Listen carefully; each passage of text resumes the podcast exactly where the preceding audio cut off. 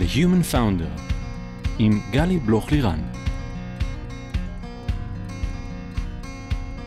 היי, כאן גלי בלוך לירן וברוכים הבאים ל-The Human Founder, הפודקאסט שבו מדברים על ההיבטים המנטליים של המסע היזמי.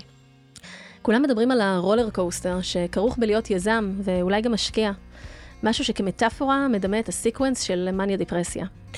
איך חווים לואו חזק כשמשרתים בצבא בתקופת האינתיפאדה השנייה ואנשים נהרגים במשמרת שלך? ואיך מרגישים היי מטורף כשמקימים משפחה עם אישה ושני ילדים? והמקום הזה, חוסר הוודאות הזה, הצורך לשמור על עצמנו כל הזמן ברמת ניהול עצמי גבוהה, אנרגיה גבוהה ועם חוסן מנטלי להתמודד עם הכל, זה ממש לא פשוט. בכל פרק אני אשוחח עם יזמים, משקיעים, יועצים, פסיכולוגים, במטרה לתת מקום ללייר הנוסף הזה שפחות מדברים אותו בכל רם, ההיבט המנטלי שמלווה את הדרך היזמית, וגם אשתף עצות וכלים שיסייעו לכם לייצר פוקוס, בהירות וחוסן מנטלי, כדי להיות יזמים מאוזנים שטוב להם. היום איתי כאן דניאל שינר. אלן דניאל, ואיזה כיף שבאת. כיף להיות שמה. נהנים מהתוכן בפודקאסט שלי? רגע לפני שאתם צוללים לפרק, סמנו לכם לעקוב אחרי הפודקאסט באפליקציה הבאה אתם מאזינים, ספוטיפיי, גוגל פודקאסט, אפל פודקאסט ונוספות.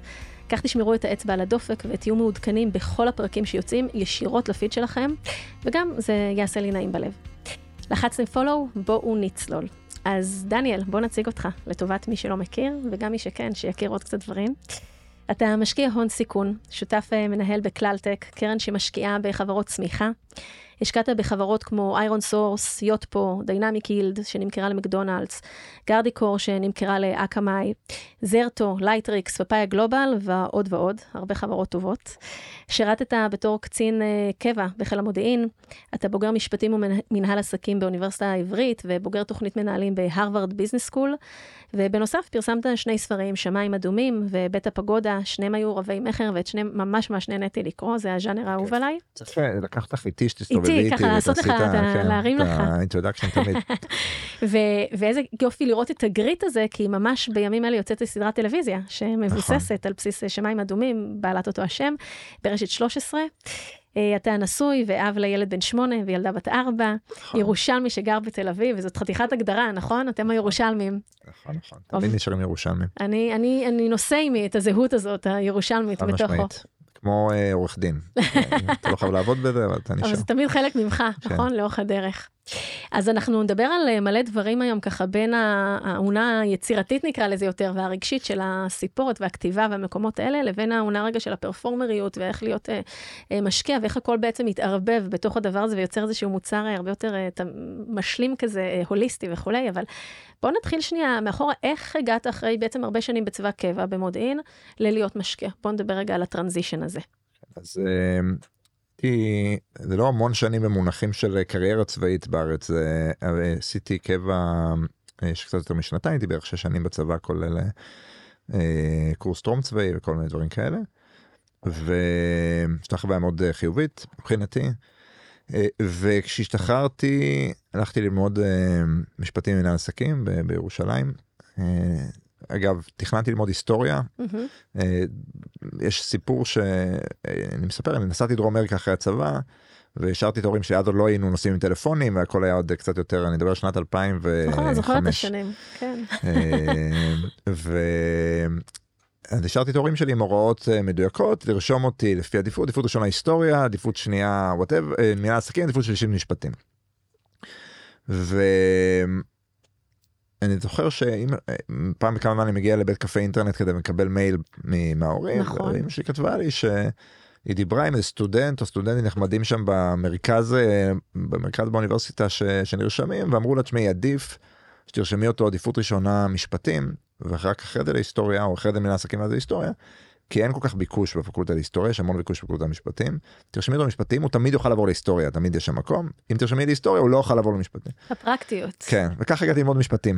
חזרתי לארץ, התרשמו משפטים, כבר כאילו זה היה... אז כן, למדתי משפטים באוניברסיטה העברית. זה ממש מזכיר לי את הסיפור שאני באותם שנים הייתי בדרום אמריקה, וגם זה ממש ככה, כמו שאתה אומר, עם הפקס, אפילו היו אז פקסים, ומגיעים אימיילים בכתב כזה של פעם, עוד לפני הכתבים, פונטים של גוגל, בדיוק פונטים של פעם, ואני מה זוכרת שכשחזרתי מדרום אמריקה, הדפסתי את המיילים, זה היה חלק מהזיכרונות של הדבר הזה. הספר הבא שלך. לגמרי, ותהליך הקבלה לאוניברסיטה, שכאילו היום, אם אנחנו עושים fast forward של 20 שנה, כי זה בערך היה לפני 20 שנה, אנחנו מסגרים פה קצת הגילאים, כאילו איפה האקדמיה, איפה הלימודים, מה המשמעות של הדבר הזה, זה הכל בסימני שאלה, איך הדבר הזה צריך להיראות היום, ככה ממש בקפיצה שיש בין... את בטח כאילו אומרת, איך אף אחד לא בא ואמר לי שהציונים לא חשובים וכולי, אבל כן. אני רגע לא ערים לזה, אבל אני חושבת שאצלי באופן אישי, זה משהו שמיינדסט שתמיד היה לי שם, יש את ויניקוט, פסיכולוג חברתי שדיבר על האם הטובה דייה, ואני זוכרת שכשלמדתי את זה בפסיכולוגיה בשנה א', ממש הבנתי שאני מאוד מאמינה בזה כמוטו לחיים, להיות טובה דייך. אי אפשר להיות מושלמת בהכל, כי אחרת אתה לא מצליח להתעסק בהמון דברים, נכון? אז זה גם בציונים. אני תמיד הייתי מבסוטה מה-87-89, זה... ועכשיו יושבים אנשים ששומעים אותה אחרי זה, כמה, היא רצינית, הייתי מבסוטה מה-89. לגמרי הייתי מבסוטה. אחרת לא הייתי יכולה לעשות עוד מלא דברים. הם מתכוונים הפוך ב... נעשה את הפוז שלנו שנייה. תעשה את הפוז שנייה, כן? זה כאילו נורא גבוה. בסדר, אתה יודע, כל אחד והבנצ'מרקים שלו עם עצמו, נכון? לא, בסדר, אז שמישהו אומרת, הסתפק 89, זה כאילו מעצבן. מעצבן, לא התכוונתי לעצבן. אנחנו יורקים דם בשביל ה-78 שלנו. לא אמרתי שלא ירקתי דם, דניאל, אל תוציא דברים מהקשרם. סבבה, אבל כל זה היה בסוגריים. לא, סוגריים, כי בכלל היום כל הדיונים, בדיוק באקדמיה, אז איך כל הנושא של ה-Generative AI וה-Chat GPT וכל הדברים האלה נכנסים לתוך החוויה הלימודית בעצם של גם סטודנטים שהם יזמים. איך אנחנו בעצם מתנהלים עם כל הדבר הזה, זה גם נכנס מלא לעשייה היזמית בעצם, איך אנחנו מתנהלים שם. חוזרת רגע חזרה, מה הביא אותך פתאום מרגע, ועוד נרחיב על הצבא דרך הספרים, להשתחרר רגע מהקבע, ופתאום לעבור לעולם ההשקעות? מה היה שם? זאת הייתה השאלה. פוקוס, דניאל. אז השתחררתי, באמת הלכתי ללמוד משפטים, הסברתי למה, ולא מצאתי את עצמי, זאת אומרת, ישבתי בכיתה ממש עם תופעות נוירוטיות כאלה, הרגל קופצת, הייתי יושב מתחת לשולחן עם דה מרקר כזה, קורא עיתון בזמן שהמרצים מדברים, וכאילו הבנתי שאני צריך משהו שעניין אותי יותר, סליחה, הם חלו לי, וכולם עכשיו שופטים, ואנשים מאוד חשובים, כל המרצים, והגעתי לזה שמי שהיה מפקד 8200 בתקופתי, שמו יאיר כהן, הוא אחרי שהוא השתחרר, הוא הלך להיות בכיר מאוד בחברה שנקראת אלרון, שחברת השקעות, סוג של קרן הון סיכון נסחרת, והוא חיפש אנליסטים, גייס אנליסטים, והלכתי לעבוד אצלו, זאת אומרת, איכשהו הגעתי אליו, דרך מישהו שכרתי מהיחידה, הוא זכר אותי קצת, וזהו, התחלתי לעבוד כאנליסט, בזמן האוניברסיטה למעשה, כל פעם לקוחים נושא, אינטרנט בטיסות היה איזה חזון, שיהיה לנו אינטרנט בטיסות, אז העבודה הראשונה שלי הייתה על חברה בשם סטארלינג, שחיפשה כסף בשלב ראשוני, לעשות אנטנות שיהיו על מטוסים, ויאפשרו אינטרנט במטוסים. כמה עברנו מאז. כן, ומשם התגלגלתי, זאת אומרת, הייתי באלרון איזו תקופה, אלרון הייתה חלק מקבוצה, קבוצת IDB, שבזמנו הייתה, זה לפני 20 שנה, הייתה הקבוצה הכי גדולה במשק וכולי, ומצא, עברתי לעבור בקבוצה אחרת, שנקראת כלל התעשיות, שהיא חלק גם כן מ-IDB, כעוזר מנכ"ל, יד ימינו של המנכ"ל, אבי פישר, שהוא התעסק בעולמות של טכנולוגיה, ואתה איזשהו המשך מעניין, אז עברתי לתפקיד מאוד מאוד שונה, מאוד אינטנסיבי, ואחר כך המשכתי בארגון, הייתי סמנכ"ל, והתעסקתי בהשקעות, גם כן בעיקר בעולמות ההייטק, עד שלב מסוים, כשאני מתחיל שם, אותך תעשי לי עם היד כזה. אל תדאג, אני פה באלרט. היה שלב שבו מכרנו את החברה, חיפשנו, התחילו אתגרים בתקופה היא ב-IDB, למעשה חיפשנו קונה לכלל תעשיות, ומצאנו את קבוצה שנקראת Access Industries, שהיא הקבוצה שהיום אנחנו חלק ממנה, הם קנו את כלל התעשיות, ותחת הקבוצה הזאת, למעשה עשינו איזשהו תהליך בתוך הפורטפוליו, התעסקתי שנתיים בדברים שלא קשורים להייטק, נכנסתי לדירקטוריונים של חברות כמו גולף, גולף אנד קו, יפאורה, תבורי, הקרים זה מאמצים, נכון, שוואפס שלהם, נשר, חברת המלט, והרבה מאוד דברים נורא מעניינים, היה שנתיים שקצת מקינזי הסטרואידים כזה, של לעבוד עם מנכ"לים בחברות אמיתיות, אגב, זה לפעמים זה wake-up כזה מהייטק. בדיוק, בטח היום, עם כל מה שקורה ככה, עם המשבר בשוק ההייטק, ובכלל משבר הכלכלי העולמי, כמה אנחנו חוזרים רגע לנושא של רווחיות, על פני צמיחה, מה שהיה בשנים הקודמות, ודווקא כשבאים מחברות כאלה אמיתיות, כמו שתיארת, או מסורתיות, או יותר כזה, באמת עם פסי ייצור, אתה מבין את החשיבות של הרווחיות, אתה מבין איך זה קורה, אתה רואה את היוניט אקונומיקס בצורה באמת מאוד מאוד ברורה. נכון, גם כל השיחה על שווי אחרת, זאת אומרת, בחברות האלה, שבאמת הייתה עבודה מאוד אינטנסיבית, חלקם היה צריך, היו משברים, נשר, היה תקופה שנכנסה, זה היה סביב המחאה החברתית, וסימנו אותם בנושא של יוקר מחיה, היה צריך לשנות את כל המודל העסקי, החליפו מנכ"ל עם כל החברות האלה, והשווי של החברות האלה, אם תלכי ותסתכלי מכפילים, אז מסתכל מנכ"ל, אומר, יש לי חברה שמוכרת 700 מיליון שקל בשנה, מרוויחה 70 מיליון שקל, ועדיין נסחרת בפחות מאיזה סטארט-אפ שלא הרוויח שקל בחיים שלו, מאוד מתסכל הרבה פעמים, או תסכל. היום הדברים קצת מתיישרים. נכון. וזה כן נתן לי פרספקטיבה בכלל, עולם, אנחנו קוראים לזה חברות אמיתיות, זה עולם הפרייבט אקוטי, נגיד, בעיניים של משקיע לעומת התת-קטגוריה של Venture Capital, Private Equity הוא עולם שמסתכל על רווחים, הוא מסתכל על צמיחה, אבל בסוף צמיחה שנועדה לייצר רווחים. וזה מכריח אותך להסתכל על חברות קצת אחרת. בעיניים אחרות ועם מטריקות שונות, כדי באמת לראות את התחזיות שם. אז אני רגע לוקחת את זה צעד קדימה, למה בחרת, או שאולי ככה החיים התגלגלו, בעצם להיות משקיע growth, משקיע של חברות בצמיחה. תספר רגע קצת על המקום הזה, וגם איך אתה רואה את השוני של להיות משקיע של חברות בצמיחה, ועם החברות שאתה עובד איתן, אל מול שאתה פחות עושה את זה, משקיעים בשלבים צעירים, ואחר כך ניקח אפילו איזה דוגמה שתיים, ממש של תהליכים שככה ליווית עם חברות. אז תראי, התחלתי, בעצם קצת המציאות הובילה אותי, זה לא שקמתי בבוקר, אמרתי, אני רוצה להיות משקיע גרוס, כאילו לא ידעתי שזה קיים, אני ילד מירושלים, לא הכר, כאילו לא ידעתי מה זה VC, כאילו עד שהתחלתי להיות VC, בגדול. אז הגעתי לאלרון, עשיתי השקעות, באמת אלרון גם כן יחסית עשתה השקעות בחברות, גם בחברות מתקדמות, זאת אומרת, מיום הראשון ראיתי חברות שכבר יש להם מוצר, וכלל תעשיות היא חברה שלה עברתי, היא באקסטרים, זאת אומרת, היא חברה שעושה, זה פרייבט אקוטי יותר מכל דבר אחר, חברת החזקות, נזכרנו את נשר ונייר חדרה וגולף וכולי, אבל גם בהייטק, החברות שכלל החזיקה היו חברות כמו, חברות שהמאזינים שרובם לא יכירו, אבל פנטק, נובה, חברות שהיו חברות גדולות בהייטק הישראלי בתקופה ההיא, מכרו במאות מיליוני דולרים, הם כולם אגב הרוויחו, זה הפך להיות משהו פחות נפוץ בעשורים שאחרי, היו חברות רווחיות, חברות בשלבים מתקדמים, אז כשב-2014 למעשה עשינו איזשהו ספין-אוט, והקמנו את מה שנקרא קללטק למעשה, של הגוף שאני חלק ממנו היום, אז מה שהכרתי, היו חברות גרוס, זאת אומרת הרבה הייטק, אבל בחברות כבר שהן חברות שמוכרות מיליוני דולרים, עשרות מיליוני דולרים, מרוויחות או בדרך להרוויח, וזה מה שהכרתי, אז שהתחלנו, שרציתי לצאת למין סוג של דרך חדשה, אז הבעלים, זאת אומרת גם מי שמנהל את כלל תעשיות, או אבי פישר, גם הבעלים של אקסס, שקוראים לו לן בלבוטניק, היו מאוד ספורטים, אמרו בוא נעשה ביחד את הדבר הזה, למעשה הכסף מגיע מאקסס, אנחנו סוג של יועצים לאקסס במובן היותר פשטנים,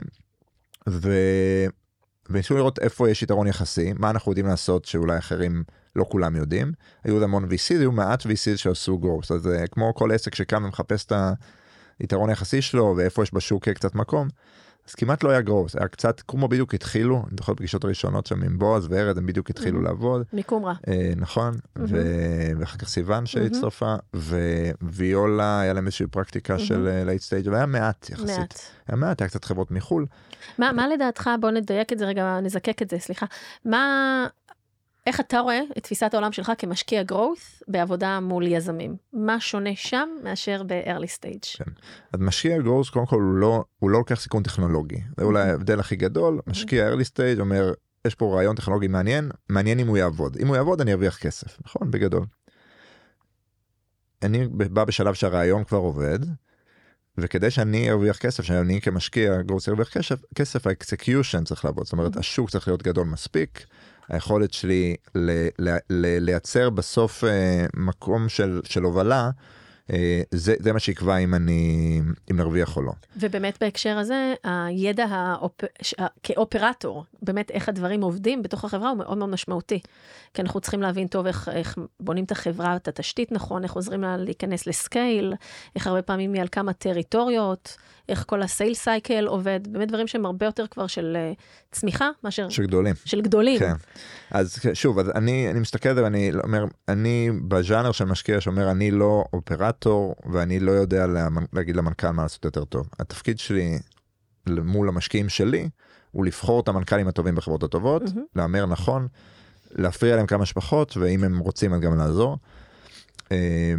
אבל אני לא מנסה או מתיימר לבוא למנכ"ל ולהגיד לו בוא תעשה את זה אחרת, אני יכול להגיד לו, תשמע, אני ראיתי 20 חברות במצב דומה, אולי הייתי מסתכל על הדבר הזה קצת אחרת, או לפתוח קצת לתו, לייצר קשרים.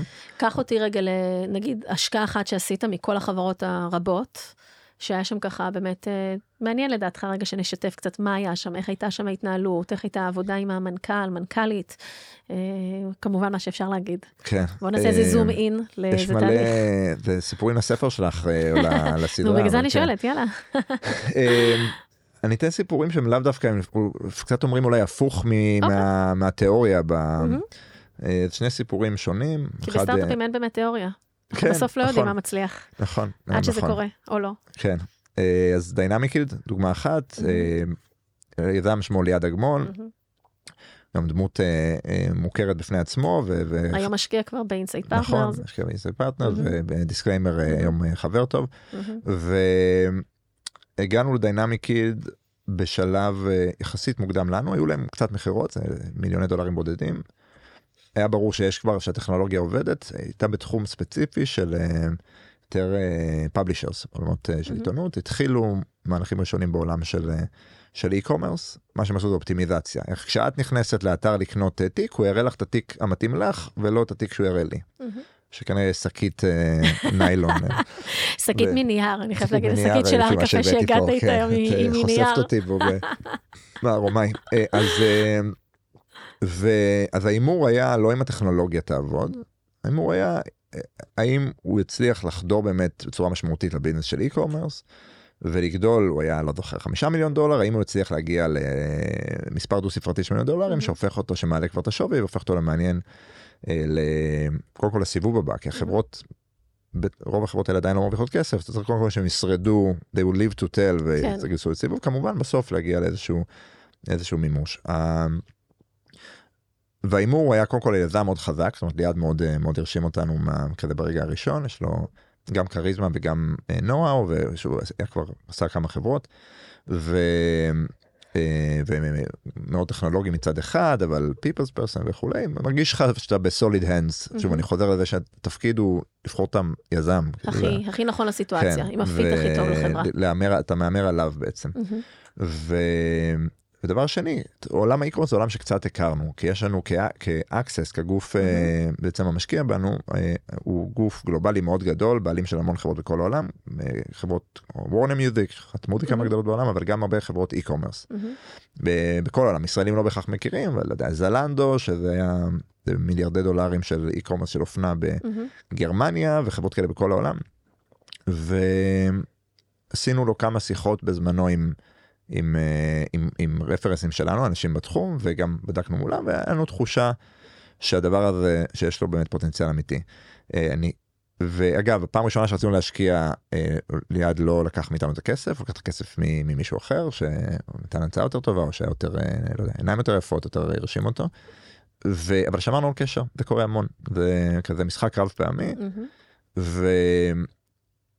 המשכתי לעשות לליעד אינטרדקשנס שלא קשורים למרות שלא השקענו. זאת אומרת, המשכתי לחזק את הריליישנשיפ. כן. גם כי באמת האמנתי שהמוצר טוב, זה היה מקסס, וגם זה חלק מהביזנס. בסיבוב הבא שהוא עשה, באמת יחד עם, הובלנו אותו יחד עם ורטקס, ועד אריאל שהוא שותף בוורטקס, ועשינו, הצטרפנו למשקיעים הקיימים, היה שם את אדם פישר מבסמר, זיו ויובל, לא נעשה את name dropים של כולם, והיו שם משקיעים טובים. אני רוצה להגיד שמה שקרה בסוף, למחר אותך במקדונלדס, זה לא היה בשום ממו, כן? זה לא היה בשום תחזית, או מחשבה שזה היה הבייר. כל הסיבות שתספר, כן, היה לנו זה, אמרנו, זה יגדל בעולם של e-commerce, ובסוף יקנו את זה, כאילו, SAP, או אדובי, אולי מייקרוסופט, כאילו מישהו שרוצה, אורקל. כאילו בעיגולים שאנחנו תמיד עושים, במחשבה מי החברות הפוטנציאליות שתוכלנה לרכוש אותנו, הם בכלל לא היו בשדה הזה. בדיוק, היינו ממו סופר ארוך, וכאילו, ויומרני של מה אנחנו חושבים שיקרה. וניסינו מאוד לעזור, באמת אני חושב שהצלחנו לעזור בהמון אינטרדקשנס ללקוחות, לאי-קומרס, שכני אי-קומרס, שבליעד העלה, גם היה נחמד, העלה פעם פוסט כזה עם שלט עם המון לקוחות שלו, והוא אמר, הכל התחיל מאינטרדקשן, ביי דניאל, וזה, זה מה שחימם לי את הלב. לראות את הרקוגנישן, ואת הגרטיטיוד שם גם. כן, גם אתה אומר בגדול, זה שזה מדי פעם זה עובד, הרי כל כך פעמים זה לא עובד, שזה עובד, אז זה מחמם את הלב. אבל שום דבר זה בכלל לא קשור למה שהיה בסוף פרקס, כי בסוף היה לא דרכי, לצערי, אין לי את הסיפור הגבורה, זה אינטרדקשן אחר שחיבר אותו למקדונלדס, וזוכר על גג של מלון בניו יורק, אני לא זוכר את המלון, וזוכר אותי יושב עם בירה ובוטנים, וליד אומר לי, תשמע, לא כל כך יודע איך להגיד לך את זה, אבל מקדונלדס צריכים לקנות אותנו, בגדול. וכזה יוצא לי הבירה מהאף כזה, מהצחוק בהתחלה. מאוד מאוד תיאורי פה, אתה. סליחה, כן, די בה, אפשר לעצור, להוריד בעריכה. אבל לא רציני. ובסוף זה נגמר באמת, גם בהצלחה מסחרית, מבחינת המשקיעים כולם הרוויחו כסף, העובדים הרוויחו כסף. החברה קיימת עד היום, אם לא נמכרה עוד פעם, אם מקדונלדס כבר נמכרה עוד פעם. אני חושב שמאסטרקארד, אם אני לא טועה, אני קורא לי מניות, אני פחות אוקיי. וזה היה צולט עושה עם כל העקרונות, ולייט סטייג' ונכנסנו, שוב, שום דבר לא הכין אותנו דווקא לסיומת הזאת. ורגע, אז שנייה לפני שנמשיך, שתי נקודות לזה, באמת, כמו שאתה מתאר מאוד יפה, אנחנו יכולים לעשות הרבה תרחישים, והמון תחזיות, למה יכול להיות, ומה הפוטנציאלים, וגם בנגזרות השלישית והרביעית, ככה של כל החלטה. ועדיין, וזה חלק מהקסם, אני חושבת, הקסם וגם החשש, זה הולך ביחד, נכון? סיכון, סיכוי. בעולם הזה שאנחנו חיים פה, של השקעות הון סיכון, או פרייבט אקוויטי וכולי, שאתה באמת לא יודע מה יקרה בסוף, ומה תהיה נקודת השינוי הזאת, נקודת הרתיחה הזאת, שבה פתאום יקרו דברים מכיוון אחר, או המזל סלש, או הסרנדיפיות, מה שיבוא שם, שפתאום יתה את הכף רגע לכיוון אחר, שהוא יכול להיות הצלחה מאוד גדולה, כמו בדוגמה שנתת, הוא גם יכול להיות בדיוק הפוך. אנחנו עד הרגע האחרון, הרבה פעמים לא יודעים את הדבר הזה. הדרך הצופה בהתקפי לב, אני ביקשת עוד סיפורים, אני יכול לחלוק אחד. אז שנייה, תכף נגיע לסיפור, אתה אומר מצד אחד, התקפי לב באמת פוטנציאליים כתיאור, אבל זה לא צחוק, זה באמת לחץ מאוד מאוד גבוה, כי גם לך יש את ה-LPs שלך, ואתה צריך לדלבר להם, ואתה לא יודע עד הרגע האחרון באמת מה יקרה, לצד באמת השמחה, צריכה להיות נקייה מאגו, גם הרבה פעמים, שהנה, בסוף זה הצליח, זו גם הצלחה שלך, והיא בסוף לא הייתה דרכך, היא לא הייתה דרך הטיקט שאתה רגע שמת, ספציפית, האירוע הזה, כן, הקונטריביושן הוא בגדילה של החברה, והיזם וכולי, אבל בסוף זה לא זה, ואנחנו צריכים גם את זה לדעת, ולהגיד, איזה כיף שהחברה הצליחה, זה לא שלי, בהכרח. לשים את האגו בצד. אז תראי, אני מקנה באנשים שלא שמים את הגאו בצד, כי אז אתה יותר נהנה נראה לי. אני זוכר את עצמי יושב, עומד במסיבת סיום, מסיבת אקזיט של דינמיק יילד, בנמל, אחלה, באמת מסיבה מאוד שמחה, ואירוע מאוד שמח, ובאמת, ספציפית זה היה מאוד שמח, כי היה מאוד קשה בדרך, היו רגעים מאוד קשים, לא ידענו אם נצליח, כאילו זה לא היה הכל פן. ברור. ואני עומד שם על הבמה כזה, לא על הבמה מדבר, בפינה של הבמה דווקא, ומקשיב לליעד שמדבר, ואני אומר, מדהים, שמח, ואני חושב, איזה כיף ליעד לעמוד שם על הבמה, ואיזה כיף שבשבילו, כי הוא חווה את הדבר הזה, אבל זה כן נתן לי איזו תחושה מאוד ברורה, על מקומך קטן רגע בעולם הזה, אתה לוויין שמסתובב סביב השמש, והיזם הוא השמש, וזה בסדר גמור, זה המשחק. ומי שרוצה להיות השמש, שיקים חברה, כאילו לא להיות משקיע, קצת קשה. אני קצת מקנה, אני כן מרגיש שיש אנשים ששמים את עצמם במרכז, ומרגישים שההצלחה היא שלהם לא פחות, אז בטח יש להם את זה תחושת התעלות כזאת עוד יותר גדולה. אתה ממש מרים לי להנחתה ככה לשאלה הבאה של, בעצם אתה, אין תשובה נכונה, כל משקיע, כמו שכל יזם רואה את זה אחרת, אז באמת אתה, דניאל, כמשקיע growth, איך אתה רואה הצלחה? מה ההצלחה מבחינתך של חברה, או שלך כמשקיע בתוך הדבר הזה? קרן, זה מאוד קל. קרן לוקחת כסף מ-LPs, במקרה שלי יש LP אחד, יש בן אדם אחד, כאילו לן בלוטניק, אמנם הוא מיליארדר ויש לו הרבה כסף, אבל הוא משקיע אצלנו הרבה מאוד כסף, הוא משקיע איתנו הרבה מאוד כסף, ואני כל כך מחויב להחזיר לו את הכסף, ושהוא ירוויח. זאת העבודה שלי, בסדר? זה, אני קם בבוקר, המטרה שלי שנייה, אם אני מוריד רגע את, עוד מעט נגיע לפסון, ולסטורי, אבל בגדול, קרן מקבלת כסף מ-LPs, וצריכה להחזיר להם את הכסף הזה ויותר. וצריכה להחזיר מספיק יותר, כשהסיכון ישתלם, כי הסיכון בסיכון הוא גבוה. היום כולנו יכולים לשים, גם אני ועד, יכולים לשים את ה-200 שקל ספר שלנו, בפיקדון דולרי בבנק פועלים, ולקבל 5%, חצי אולי. אז בשביל שמשקיע שמסכן את כספו, ישקיע צריך את הכסף, הוא צריך לקבל 20%, 30%, כל אחד והדפות שלו, כל שנה לאורך הרבה מאוד זמן. אז זאת העבודה, רק כמובן, אבל הפסון שהוא גם, לפחות במקרה, אני יודע שלן, שממנו אני מגייס את הכסף, הוא יכול גם להרוויח במקומות אחרים, ולהשקיע במקומות אחרים. הוא באמת מאמין, ולשמחתי, יש את ההזדמנות לעשות את זה איתו, שיש חשיבות בלבנות אקוסיסטם, ולהמשיך לחזק את האקוסיסטם של יזמות במדינת ישראל. ציונות, כן? זאת אומרת, לתת פה כסף לסטארט-אפים ישראלים שיבנו, אחרי זה נוכל להתווכח אם זה טוב לציונות, אבל בגדול, לבנות פה אקוסיסטם ולתמוך בו, ולהיות חלק מסיפורים שכן עושים משהו טוב בעולם, שמעסיקים אנשים, שמפרנסים משפחות, דברים נוספים. ולראות אותם, שאני רואה, אני אומר, עוד פעם, דיינמיקית היום קיימת עדיין, מעסיקה מאות אנשים, מפרנסת מאות משפחות, לאורך עשור, אז אני מאוד גאה בזה, שוב, החלק שלי מאוד מאוד קטן, אני לא מתבלבל, אני חושב בקטע הזה, אבל זה לגמרי חלק מהסיפור, כל זה לא יכול להתקיים, אם אנחנו לא נחזיר קונסיסטנטית, כסף כל הזמן, עם תשואה יפה. כשאני עובדת עם יזמים, כשאני מלווה הרבה מנכ"לים ופאונדרים, אני תמיד אומרת יש שני אזורים שצריך לחזק, וכל פעם, כל יזם צריך קצת תמיכה וככה חיזוק באזורים אחרים. אזור אחד זה באמת האזור יותר של המיינדסט, והאסטרטגיות הרגשיות, ואיך הוא ניגש, והמיינדסט הצומח, והיכולת לידרשיפ שלו, ולנהל את עצמו בתוך כל הדבר הזה ולצמוח. והאזור השני, ככה שיותר מדובר, זה כל הנושא של הפרפורמנס, ואיך אנחנו מנהלים את הזמן שלנו, ואת האנרגיה, ואת המערכות יחסים עם היזמים, עם המשקיעים, עם העובדים שלנו, איך אנחנו באמת, את היחס שלנו לכסף בתוך הדבר הזה, איך אנחנו מנהלים את עצמנו בתוך הסטארט-אפ, וכל יזם בשלבים כאלה ואחרים של הדרך, צריך לחזק או את זה או את זה, ואני ככה מסבירה על זה הרבה בספר. ואני רוצה בדיוק מהנקודה הזאת, שנייה, בספר שלי, נכון, שעוד מעט יצא, בעזרת גלי.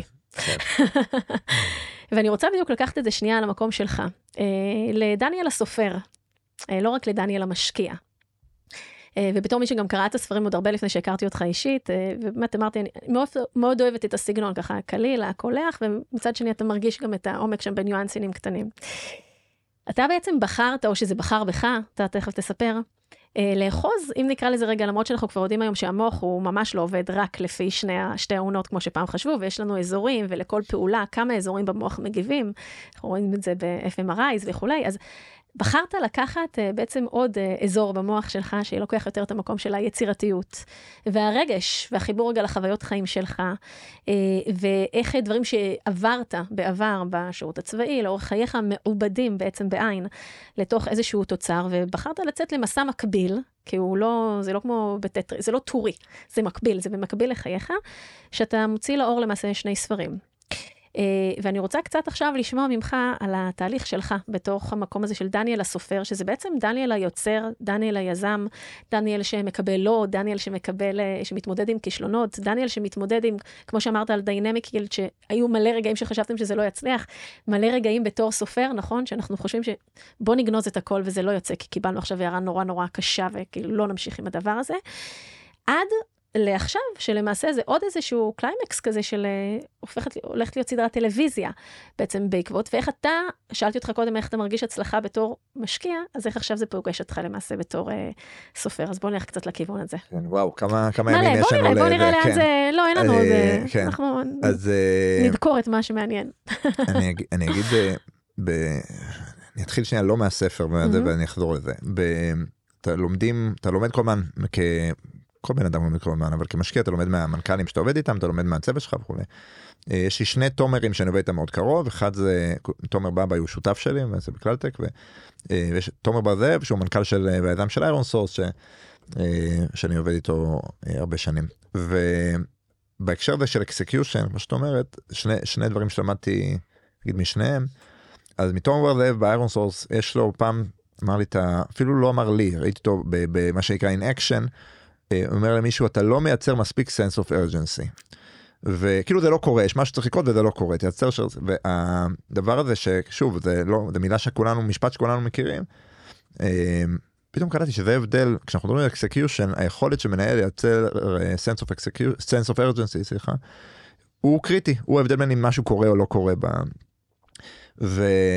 וכבר ניקח את זה לספרים ולסדרה, אבל זה ככה דבר אחד. דבר שני, תומר, בבא, השותף שלי בקלטק, הוא בפעמים, בעבודה המשותפת שלנו, נניח, יש איזה משימה, אנחנו עובדים על איזה עסקה, אני לא יכול מאיזושהי סיבה להיות מעורב, היכולת שלי לסמוך עליו ב100%, ולדעת שהוא כמו בטלפתיה, אני יודע בדיוק מה הוא חושב, אני יודע איך הוא חושב, ואני יכול לעזוב את זה, וזה פשוט יקרה, זה סוג האנשים שאתה רוצה לחפש, וזה נכון, נגיע ששנייה כבר לסדרה ולספר, השילוב הזה בין אנשים שאתה פשוט סומך עליהם, נקודה, זה אחד, ושתיים, אנשים שעודים לייצר sense of urgency, זה כאילו, ונגיע עכשיו לסדרה. אני רוצה להוסיף על זה רגע מילה, ברשותך, שבסוף אנחנו גדלים, אנחנו עושים כל מיני דברים בחיים, סטארט-אפ, ספר, תוכנית טלוויזיה, הורות, כל הממשקים שאנחנו נמצאים בהם למעשה בחיים, וזה בדיוק מה שאתה אומר, הרי אנחנו לא יכולים לעשות הכל לבד, יש כמות מוגבלת של משאבים בתוכנו, פיזיים, מנטליים, רוחניים, שאנחנו יכולים.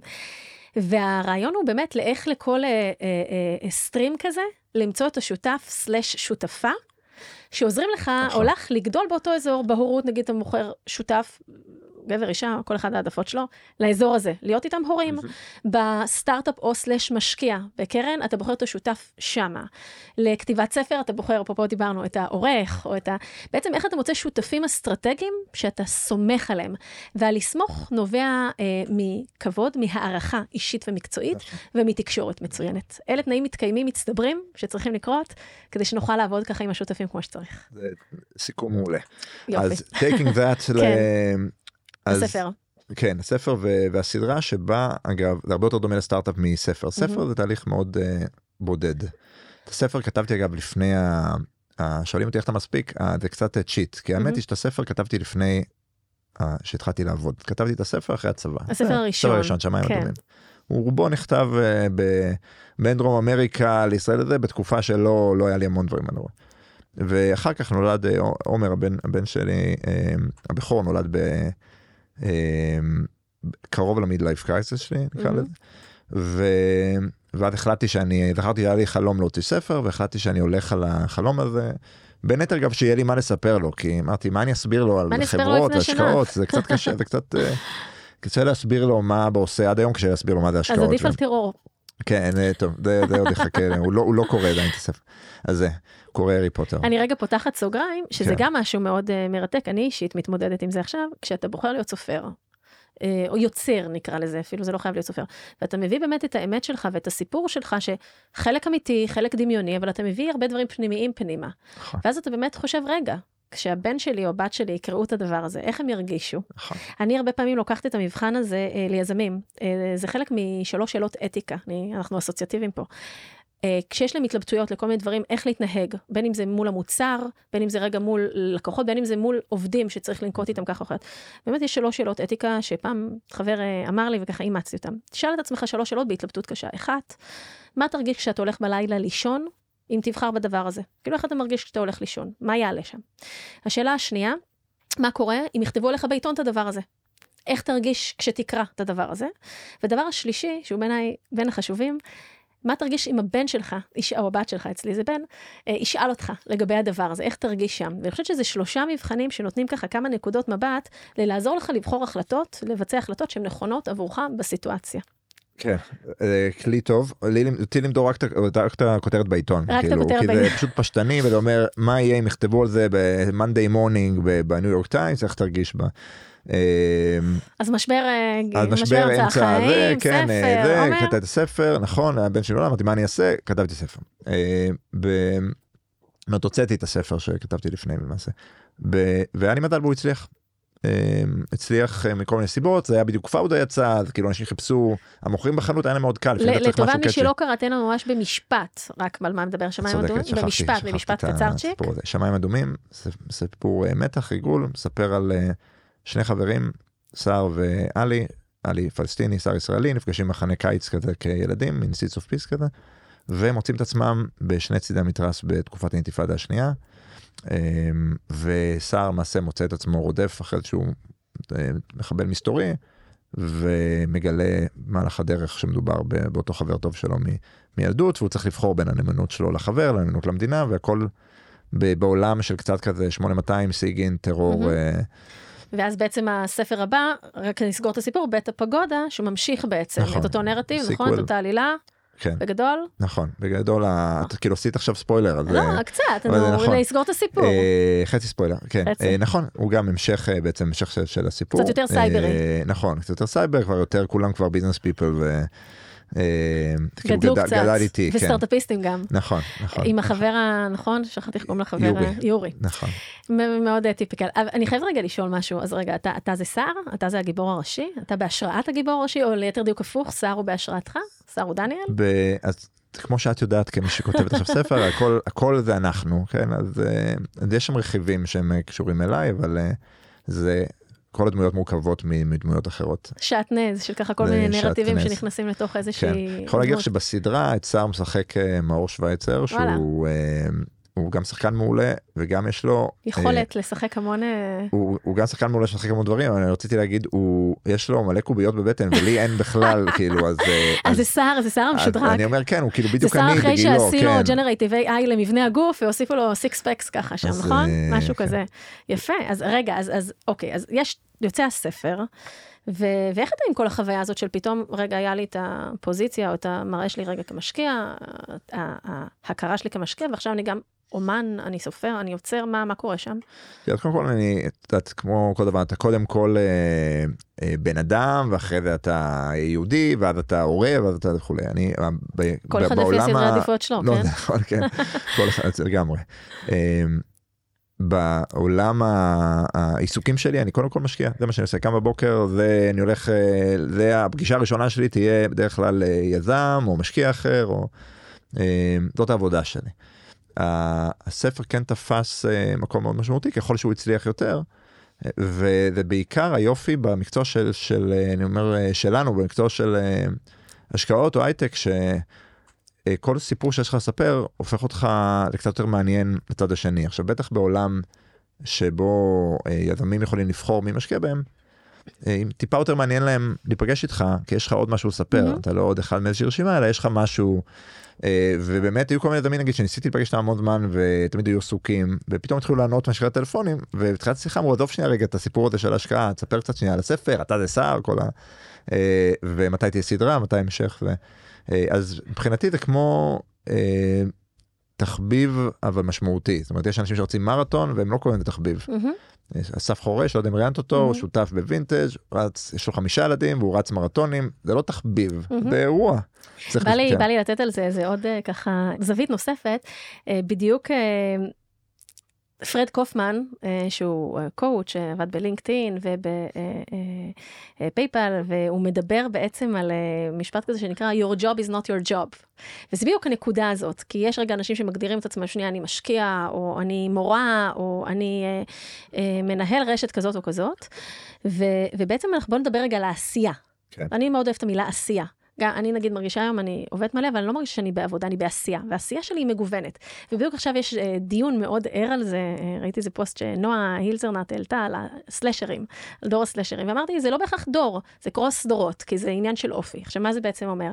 שאנחנו רוצים לעסוק במגוון של עיסוקים. ובסוף השאלה, האם הם תורמים ומזינים, nurturing one the others. וכמו שאת אומר, שבעקבות זה שכתבת הספר, ונפתחו בך דברים, וזה מייצר בעצם קליקים, אולי, עם אנשים נוספים, ועוד יכולת של אנשים אחרים לראות בך עומקים ורבדים נוספים ויצירתיות או דרכי חשיבה נוספות. ואני חושבת שמה שיפה עבור כל אדם, אם זה איזה giveaway או takeaway שיכולים לקחת, זה לראות איך אנחנו מייצרים סביבנו סוג של מיני אקוסיסטם רגע קטן, שהעשייה שלנו מזינה. הדבר השני, נגיד, אני יכולה רגע לדבר על עצמי, שאני עובדת עם יזמים, ויש לי את הפודקאסט ואת הספר, ואני מרצה, ואני רואה איך הדברים האלה nurturing each other, וכל הדבר הזה עושה איזשהו משהו greater good יותר גדול. והעבודה שלך היא לא בהכרח להיות משקיע, היא להביא, זאת אומרת, זה לא רק הטייטל של להיות משקיע, אלא להביא לתוך הסגנון השקעה שלך, והליווי שלך את היזמים, גם הרבה יכולות אחרות, יכולות שהן רכות, יכולות שהן יצירתיות, יכולות שהן, הנה, אתה מנהל עכשיו את הפרויקט הזה, זה עליך, נכון? אתה יזם של הספר שלך, של התוכנית טלוויזיה, להביא את הדברים האלה פנימה. הסדרה כדוגמה, זה דוגמה, אז באמת הספר פחות דומה ליזמות, הוא דומה ליזמות כי אתה יוזם משהו, אבל אתה לבד. אין לך עובדים, יש לך שותף וחצי. הסדרה מאוד דומה לסטארט-אפ, קודם כל בסקייל, זאת אומרת, סדרת טלוויזיה, אפילו בישראל, זה מיליונים, יכול להיות שקלים, יכול להיות דולרים, אבל זה, או מאות מיליונים אם זה בחול, לא בארץ. אתה צריך שותפים, צריך co-founder, נקרא זה טכנולוגי, במקצועי, שצריך כותב, צריך במאי, צריך מפיק, צריך ערוץ, זאת אומרת צריך שותף, זה ה-VC לצורך העניין, וצריך to package את כל הדבר הזה, במובן הזה זה לגמרי, ודיברתי על תומר, אז אותו דבר בסדר, זאת אומרת, אני חיזרתי אחרי רון לשם, רון לשם כתב את אם יש גן עדן, שהפך לבופור, שהיה מועמד לאוסקר, והיה כתב את אופוריה, שעולם אחר, אבל מאוד הצליח גם בעולם, ושעת נעילה, וכפולים, ואת הגורדין, ובאמת, וחיזרתי אחריו המון, כמו שמחזרים אחרי קו-פאונדר טכנולוגי, כי אמרתי, יש לי רעיון לסדרה, שהיא IP, אבל אני צריך מישהו אפרופו execution, שיעזור לעשות execution של הדבר, זה בצורה הטובה ביותר, וקצת כמו שדיברנו קודם, זה לא עולם התוכן שלי. נכון, אני לא יודע לכתוב סדרה. אני כבר כותב ספר, אני לא יודע לכתוב סדרה, זה חד משמעית, ולכתוב סדרה, לא לכתוב סדרה, זה לייצר סדרה, ומפיק, פה הלכנו ליואב גרוס, שמפיק את מנאי, כך הגענו אליו, הוא אלינו, במאי אלון זיגמן עושה את שטיסל ומניאק, גם כן סדרות שמאוד הצליחו ומאוד אהבתי, ובנינו את הקבוצה שעבודה בה קצת כמו שדיברתי על התומרים, זאת אומרת היכולת שלך לסמוך על מישהו, זאת אומרת שרון לשם, א' קטונתי ברור כאילו, אבל כשרון שאומר לי אוקיי, אני הולך שנייה לכתוב את הפרק, או בשלבים שאנחנו נמצאים, הולך לכתוב את הטיזר אני לא שואל שאלות בכלל, אני כאילו רגוע, אני יודע שזה קורה. ואתה מצליח באמת לשחרר את הדבר הזה. כן, כי אפשר לדבר על איך וזה, אבל כן, כי אתה מגיע לזה שא' הוא בא עם הקדנציה הזה, אבל גם למדתי, אנחנו כבר כמה שנים עובדים על זה ביחד, למדתי לסמוך עליו בעיניים עצומות, זה סוג אחד. כמה שנים זה? ברגע שניתן פרספקטיבה, מרגע שאת אומרת, טוב, בוא נתחיל להניע את הסדרה של סדרת טלוויזיה, לעד שזה יוצא באמת לאקרנים, או למסכים. זה מאוד מגוון, כי יש סדרות שספרו לך על המון שנים, אבל ספציפית שמיים דומים 3 שנים, מאז שבכל יותר מאז שהתחלנו, אבל אם את מתחילה מהספר, זה 20, כתבתי את הספר, ב-2004 התחלתי, אז 20 שנה בערך מהרעיון לסדרה, אבל מי שהתחלתי לעבוד עם רון לצורך העניין, זה 3 שנים.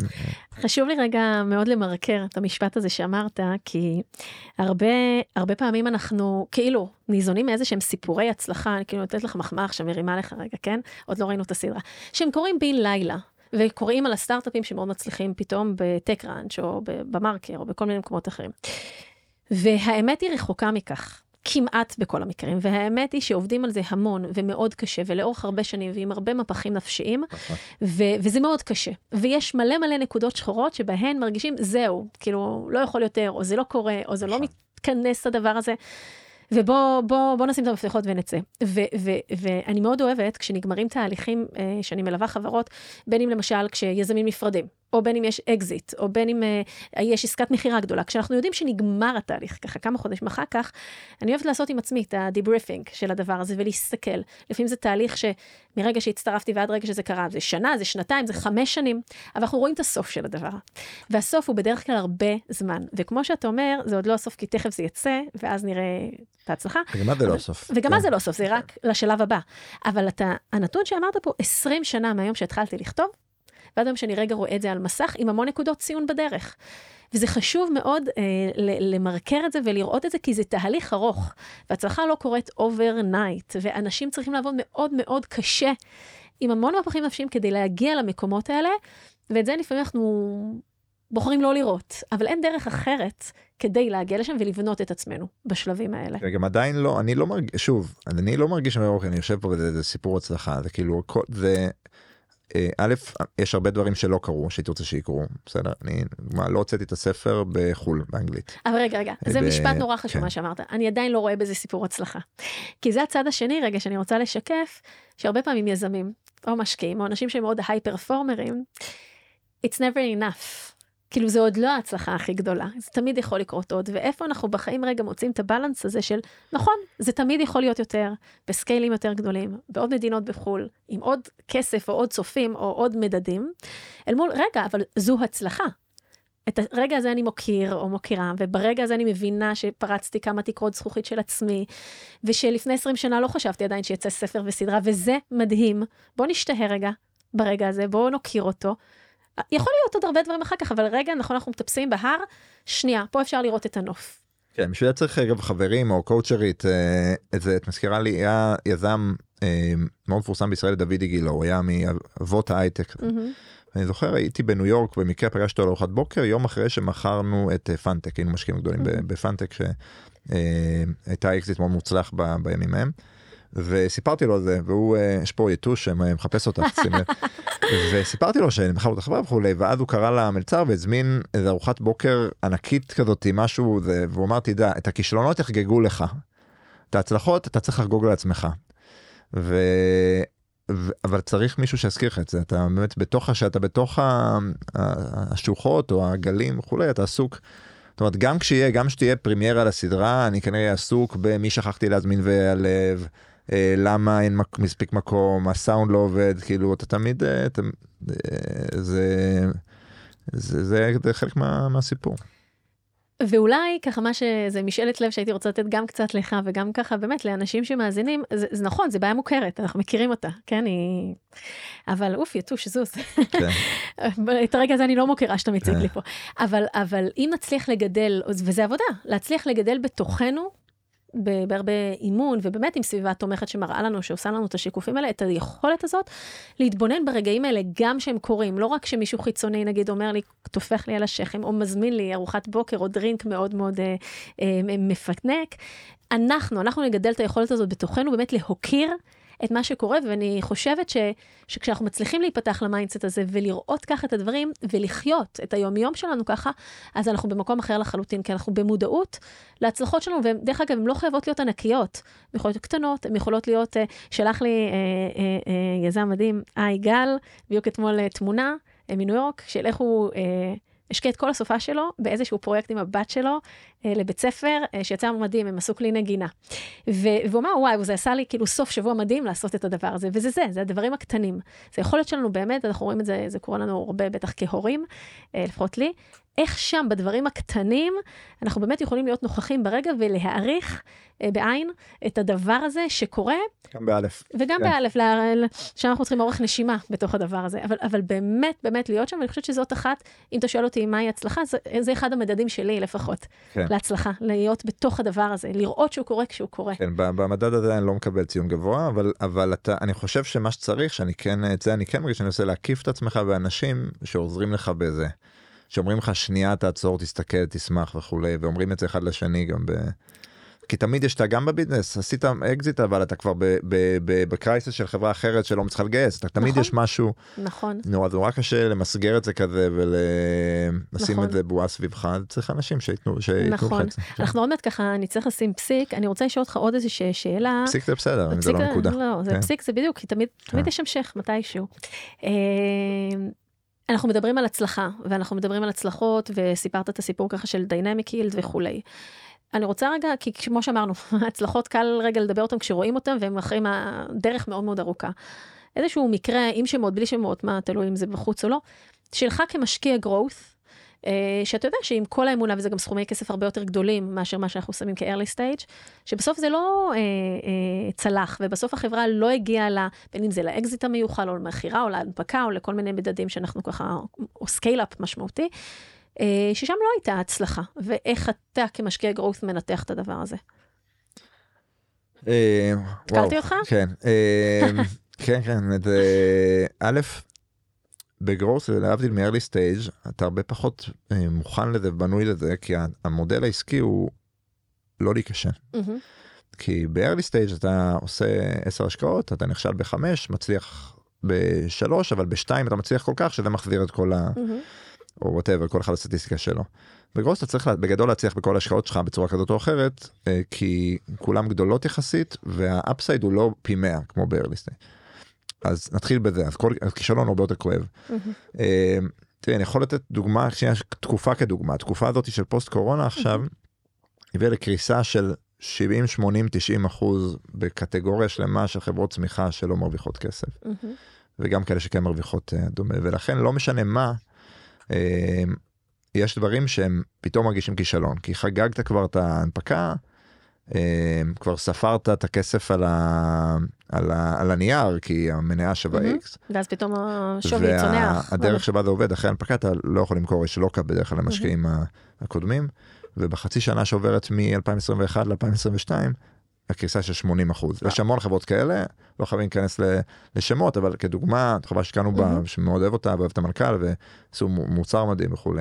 והיו יוניקורן ומעל $1 מיליארד הנפקה וכולי, ומניה קרסה, 90% פלוס, לא אשמת אף אחד, אבל זה היה העולם שנמצאים בתוכו, אז... של השנה האחרונה, זה העולם שאנחנו בתוכו, זה המצב. כן, זה לא נעים, שוב, עדיין יכול להיות, המוצר יכול להגיע למיליוני אנשים, הvalue שיבצר לעולם יכול להצליח,